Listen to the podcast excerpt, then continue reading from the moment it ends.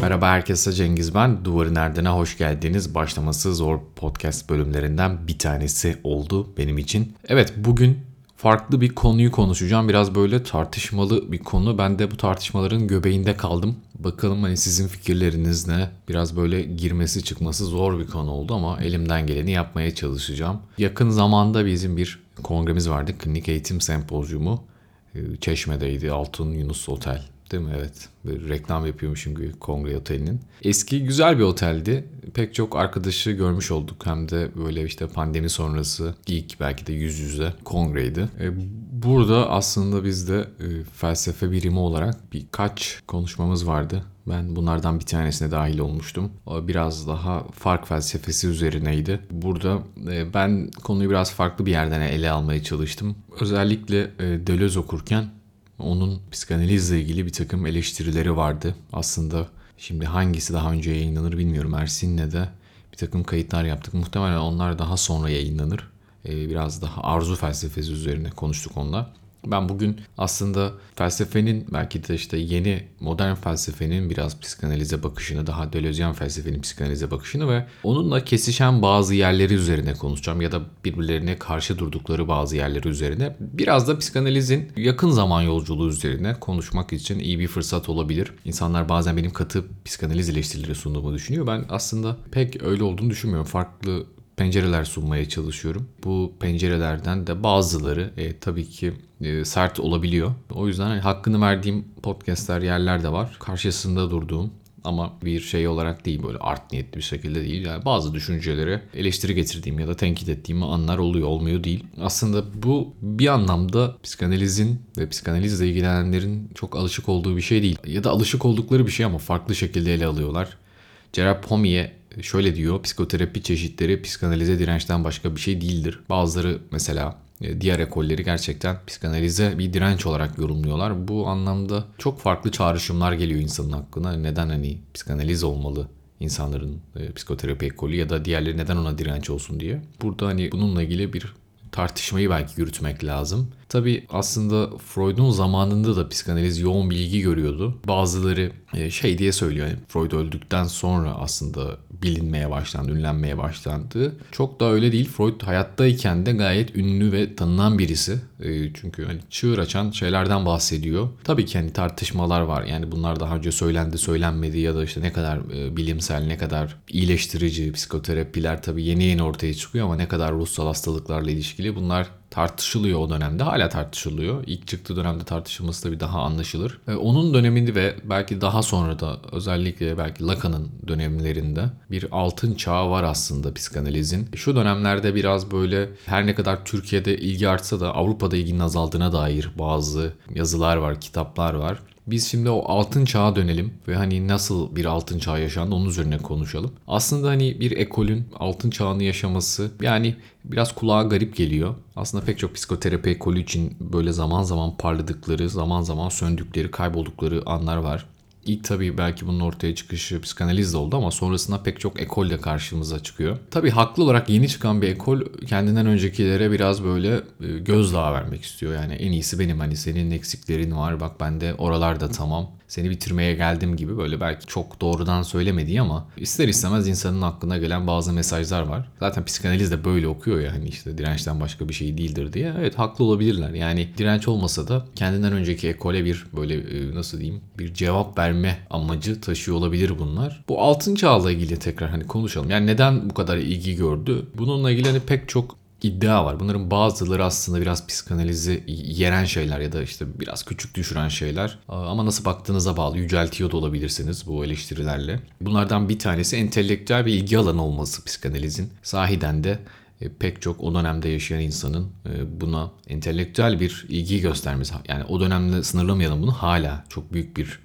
entelektüel ilgi alanı psikanaliz. Hala işte bir sinema e, filmini analitik bir şekilde yorumlamak ya da bir edebiyat romanını ya da herhangi bir e, işte resmi, bir sanat galerisini pek çok şeyi psikanalitik açıdan yorumlamak ve oradaki o çağrışımları analitik kavramlarla tekrar e, dile getirmek oldukça popüler ve ilgi de çekici şeyler. Bence gerçekten hani böyle e, insanın ağzına bir lezzet bırakan da şeyler. O yüzden bu anlamda insanların bilgi göstermesini çok makul buluyorum. Tabii bu entelektüel ilgi aslında pek çok tartışmayı beraberinde getiriyor. Freud'un ilk dönemlerinde de bir takım aristokrasi üyesi insanların e, psikanalize yakınlık göstermesi psikanaliz hareketinin aslında büyümesini de sağlayan bir şeydi. O insanlar hani doktor değillerdi, e, ruh sağlığı alanında çalışmıyorlardı ama işte e, maddi olanakları vardı ya da işte sanat camiasında ağırlıkları vardı ya da bürokraside ağırlıkları vardı. Böyle bir destek oldular. Onların da ilgisini çekti. Çünkü hani şöyle bir şey vardı. Sen de psikanalist olabilirsin gibi bir nokta vardı. Yani insanlar bir şekilde böyle bir alana çekilmiş oldular. Hani daha önce akıllarına gelmeyen bir unvan edinmiş oldular. E, aslında ben bugün bu gelişim sürecini şeye de benzetiyorum. E, bu psikolojide açık öğretim olsun olmasın tartışmaları da biraz buna benziyor. Yani bir grup insan şu an hani psikoloji de belki bir entelektüel ilgi alanına döndü e, sahiden de bu alana bir merak duyuyorlar, ilgi duyuyorlar, okuyorlar ve tek başına okumaktan bazen rahatsız oluyorlar. Hani diyorlar ki ya aslında neredeyse yapan kadar biliyorum. Bu kadar kitap okudum. İşte şu an bakınca özellikle Freud'un kitapları, Freud sonrası psikanalizle uğraşan işte Adler'in, Jung'un, Lacan'ın, Klein'ın, işte Anna Freud'un pek çok insanın kitapları okunuyor sahiden ilgi görüyor. İnsanlar biliyorlar da yazanları, içinde yazılanları. Psikanalize olan yoğun ilgiden bahsederken sizin de ilginizi çekeceğini düşündüğüm bir başka şeyden bahsetmek istiyorum. Malum önümüz yaz. Aslında yazın yapılacak şeylerin miktarı azalabiliyor. Bazen de böyle insanın kendine yatırım yapabileceği bir alana dönüşüyor yaz mevsimi.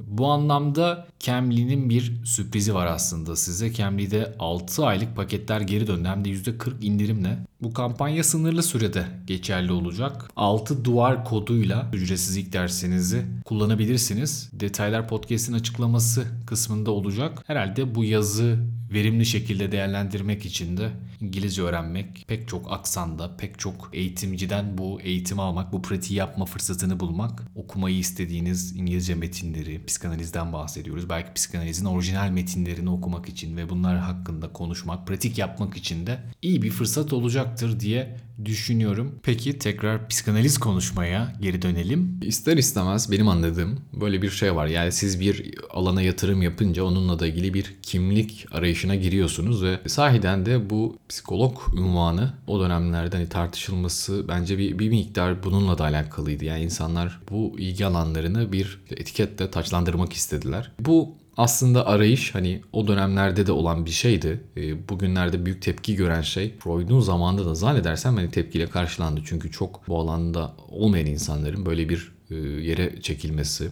Yine özellikle Lacan'ın kendisiyle beraber de hani böyle şeyler eleştiriler çok geldi. Çünkü bu aslında bir marjinalleşmeye sebep oldu. Yani psikanalizle ilgilenen insanlar bir şekilde daha marjinal insanlar olmaya başladılar. Bu marjinallik hani hangi açıdan baktığınıza göre yani iyi bir şey de olabilir, kötü bir şey de olabilir. İlla tabii iyi kötü olması da gerekmez. Hani böyle bir kategorik yaklaşmayalım ama farklı gözüktüğü aşikardı. Yani işte bir sanatçı, bir ressam ya da bir müzisyen, bir psikanalist oldu ya da psikanalizle ilgili konuşmaya başladı. Bu sahiden e, marjinalleşmeyi de beraberinde getirdi. Tabii ki hani o 60 kuşağı, 68 kuşağı e, o zamanların yine Fransız'ı işte Lacan'ın o dönemleri hani aslında zaten insanların marjinalleştiği bir dönem. Marjinalleşmeye çok yatkın olduğu bir dönem.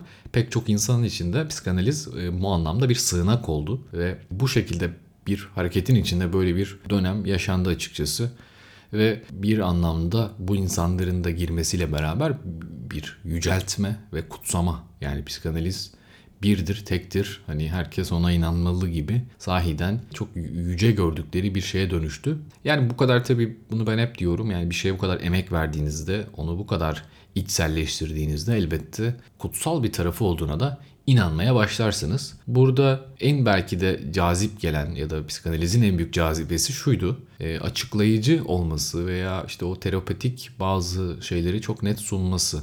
Yani hala bunun yansımalarını hem terapilerde görüyoruz hem işte sosyal medyada. İnsanlar psikanalizin belki de tam olarak hani öyle bir tarafı vardır yoktur tartışılır ama en azından böyle bir tırnak içinde mit diyelim. Hakikati onlara rahatlıkla göstereceğini ve herkesin aslında bir hakikati olduğunu bulmakla ilgili bir yola girdiler. Yani sıkıntı veren bir durum var ve bununla ilgili bir açıklama muhakkak psikanalizden gelecek. İşte ya anneyle ilgili bir şey olacak, babayla ilgili bir şey olacak, bir travma olacak, bir çatışma olacak ve onun o bilinç dışındaki iz düşümünü muhakkak göreceğiz. Bu bu kadar işte açıklayıcı olmak, hani bir şekilde göstermek çok ilgi çekti. Burada e, aslında hani bugün psikanalizle ilgilenenler buralara belki hani böyle bir şeyin olmadığını dile getirecekler ama toplumda en azından e, bu alanda doğrudan çalışmayanlarda böyle bir algı var. Kısmen de bunu pekiştiren bir psikanaliz şeyi de var. Yani hala modern zamanlarda da psikanalizle ilgilenenlerin bir fiziksel hastalığı ya da bir semptomu çok rahatlıkla bir psikanalitik formülasyonla açıklamaları ve bunun gerçek olduğuna inanmaları gibi bir durumu görüyoruz ve bu da tabii ki işte yüceltme ile beraber yani sizin yücelttiğiniz bir kuram sahiden de bunları da açıklayabilir gibi geliyor size. Burada şöyle bir nokta var ya da bir belki çıkmaz var. Psikanalizle ilgilenenlerin motivasyonu hani az önce bahsettiğim o işte entelektüel bir ilgi alanı olması, daha marjinal grupların içine girmesi, insanların belki de hani kendi hakikatlerini arama süreçleri olması bunun böyle bir kuramı ileri taşımaktan öte başka bir yere gitmesine yol açıyor. Yani aslında siz işte bir alanda çalışan birisiyseniz şayet bununla ilgili bir takım çalışmaları e, yapmanız, bu alana katkı sunmanız sizden beklenir. Hani bu sizin tabii ne kadar akademik beklentileriniz olduğuyla da alakalı olabilir ama genel şey böyledir. Şimdi psikanalizin genel popülasyonu yani eleştirilerden bir tanesi de bu. Gerçekten bunu bir hobi ya da bir uğraş, bir merak alanı olarak gördüğü için tamamını kastetmiyorum. Çoğunluğunu olduğunu düşündüğümüz grubu kastediyorum. Bu da kuramın ilerlemesini ve pratikle olan o ilişkisini biraz zora sokuyor. Yani sizler daha az çalışma yapıyorsunuz, daha az metot deniyorsunuz, daha az işte yenilikler deniyorsunuz. Genel olarak temel metinlere bağlı kalıyorsunuz. Yeni işte Kernberg gibi işte modern psikanalistler dışında belki çok az insan bununla ilgili çaba gösteriyor. Diğerleri ellerindeki veriyi ya da işte metinleri bir şekilde e, güncel olaylarla ilgili yorumlarda genelde kullanıyor. Ya da işte bir insan niye psikanalist olmak ister sorusuna cevap ararsak kendi yolculuğunu merak ettiği için, kendi hakikatini aradığı için, kendini anlamaya çalıştığı için gibi cevaplar veriliyor. Bu noktada yine aslında ilerlemeyi tıkayan bir şey. Yani ruhsal hastalıkları anlamak, işte akıl hastalıklarını, sağlığını anlamak gibi bir motivasyonu başka bir noktaya taşıyan bir şey. Aslında diğer kuramlardan ya da diğer psikoterapi ekollerinden farklı bir şey. Yani bunun belki altını çizmek gerekiyor. Diğerlerinde de insanlar tabii ki kendilerine ait bazı şeyleri merak ediyor olabilir ama psikanalizle ilgili bu nokta daha altı çizilen bir şey. E, bu da genel anlamda psikanalizin ilerlemesini terapetik anlamda yani e, ruh sağlığına fayda anlamında ilerlemesini engelleyen bir şeye dönüşüyor. Bu da işte neden psikanaliz belki de e, bazı açılardan olduğu yerde sayıyor, neden işte ilerlemiyor ya da yeni ekoller işte neden bilimsel makalelerle kendi argümanlarını desteklerken psikanalizde bu olmuyor gibi bir soruyu yanında getiriyor. Yani ilgi bu kadar artarken bununla ilgili sunulan veriler makaleler niye aynı oranda artmıyor? Genelde işte araştırma kitapları, kurgu dışı eserler ya da bazı işte kurgu romanların içinde analitik çözümlemelerle kendisini buluyoruz. Yani yaşamın içindeki varlığı akademik yaşama e, çok da yansımış olmuyor. Tabi burada pek çok eleştiri ya da pek çok argüman sunulabilir. E, hareketin böyle bir noktada olmadığına dair, başka bir seyir gösterdiğine dair. Tabii ki Avrupa hareketi ile Türkiye hareketi arasında bir fark var. Belki e, bunların üzerinde de tartışmak lazım. Türkiye'de aslında bu pek çok şey için söylenebilir. Gelişmeler biraz daha arkadan geliyor. O yüzden şu anda Türkiye'de daha popüler gerçekten. Hatta bunu şeyler de söylüyor. Avrupa psikanaliz toplulukları da hani bizler üye kaybederken Türkiye'de üye artışı var. Nasıl oluyor diye. Herhalde İstanbul Psikanaliz Derneği burada öncü. Onlar gayet iyi çalışıyorlar. Ve yine Türkiye'de belki yeni yeni biraz daha öne çıkıyor ve ilgi bu anlamda artıyor özellikle belki de üniversite okuyan yeni jenerasyonda, gençlerde kendine bir alan buluyor. Türkiye'de aslında hani psikoloji, psikiyatri de popüler hale geliyor. Bunu sadece psikanalizle açıklayamayız. Hani bunlar neden popüler hale geliyor sorusuna bir cevap vermek tabii kolay değil. Hani insanlar ilk bakışta Gülseren Budayıcıoğlu diyorlar. Onun e, romanlarıyla ya da işte diziye uyarlanan kitaplarıyla beraber ilginin arttığını söylüyorlar. Şeyi bilmiyorum gerçekten Gülseren Hanım nasıl bir ekolün üzerine inşa etti bu şeyini. Çok izlediğimden, bildiğimden değil yani. Gerçekten evet eski işte travmatik yaşantıları ön plana çıkarıyor. Hani bir anlamda belki de analitik bazı tarafları olabilir. Ama hani onun da hani eserlerinde olan şeyi psikanalizde kısmen görmek mümkün. Yani bir, bir nokta var, bir sebep var ve bu sebepten bir ereksellik kurmak. Yani sen bu yaşadıklarını muhtemelen bu sebepten dolayı yaşıyorsun. Bunları bu sebepten dolayı hissediyorsun diye. Aslında bu e, psikanalizin çok eleştirildiği bir noktada. Yani hem belki işte kantçı şekilde bir eleştiri yapmak mümkün. Yine Deleuze'ün belki Anti-Ödipus mitinde de e, bu şekilde bir yine Deleuze'ün Ödipus mitini Anti-Ödipus kitabında eleştirdiği şekliyle pek çok eleştiri getirmek mümkün. Bunları belki bir başka podcast'te daha detaylı anlatacağım. Burada hani şunu söylemek mümkün. Yani o bir sebepten işte tek bir sebepten başka sonuca varmak ya da tez, antitez, sentez gibi belki bir e, diyalektik kurmak ya da işte bir benzerlikle açıklamak yerine bu olayları çok çokça sebep olabileceğine dair bir farklı görüşler var. Yani psikanalizin mesela karşısında bir şizoanaliz kavramı vardır. Deleuze ve Gattari'nin. Onlar hani var olan olayı veya problemi basit tek bir kökene indirgemek yerine olayı birden fazla nedenle çoklu bir bakış açısıyla açıklamaya çalışıyorlar. E, bu anlamda e, yeni belki de eleştirilerin yeni bir psikanaliz eleştirisi sunmanın farklı bir yolu olabilir. E, bunlar elbette hani çeşitli felsefi tartışmaları da beraberinde getiriyorlar. Psikanalizle ilgili. Psikanalizin bir miktar metafizik bazı şeyleri beraberinde barındırdığına dair bazı eleştirileri söylemiş oluyorlar. Yani bir dogma inşası gibi aslında ama bir taraftan da e, bir bilim iddiası olması ile ilgili şeyler var ve burada e, kafaları karıştırıyor aslında psikanalizin yolculuğu. Yani bir nokta var ve gelip gidip o noktanın üzerinden bir açıklama inşa ediliyor. Hani Oedipus miti üzerine. Bunları daha belki sonra detaylandıracağım söyledim. Ama hani nasıl bir yol olabilir? Yani e, Freud'un e, özellikle işte o psikanalitik ya da işte analitik arkeolojik haritacılığını değiştirmeyi öneriyorlar. Yani o bir nokta buluyor ve o noktayı kazıyor, kazıyor, kazıyor ve onun altında bir hakikat, bir gerçek çıkıyor. İşte bazen bir travma, bazen farklı bir olay, belki bir fantezi ve burada aslında e, ıraksama diye bir şey ileri sürüyorlar. Yani tıpkı bir yolun çatallanması gibi daha uzamsal bir kavram olarak bu durumu ele alma gerektiğini söylüyorlar. Hani nasıl olabilir? Sizler bir haritaya baktığınızda evet mesela bugün işte Hakkari'den İstanbul'a gitmekle ilgili bir yol var. Evet sonu belki Hakkari'den İstanbul'a gidecek bu yolun.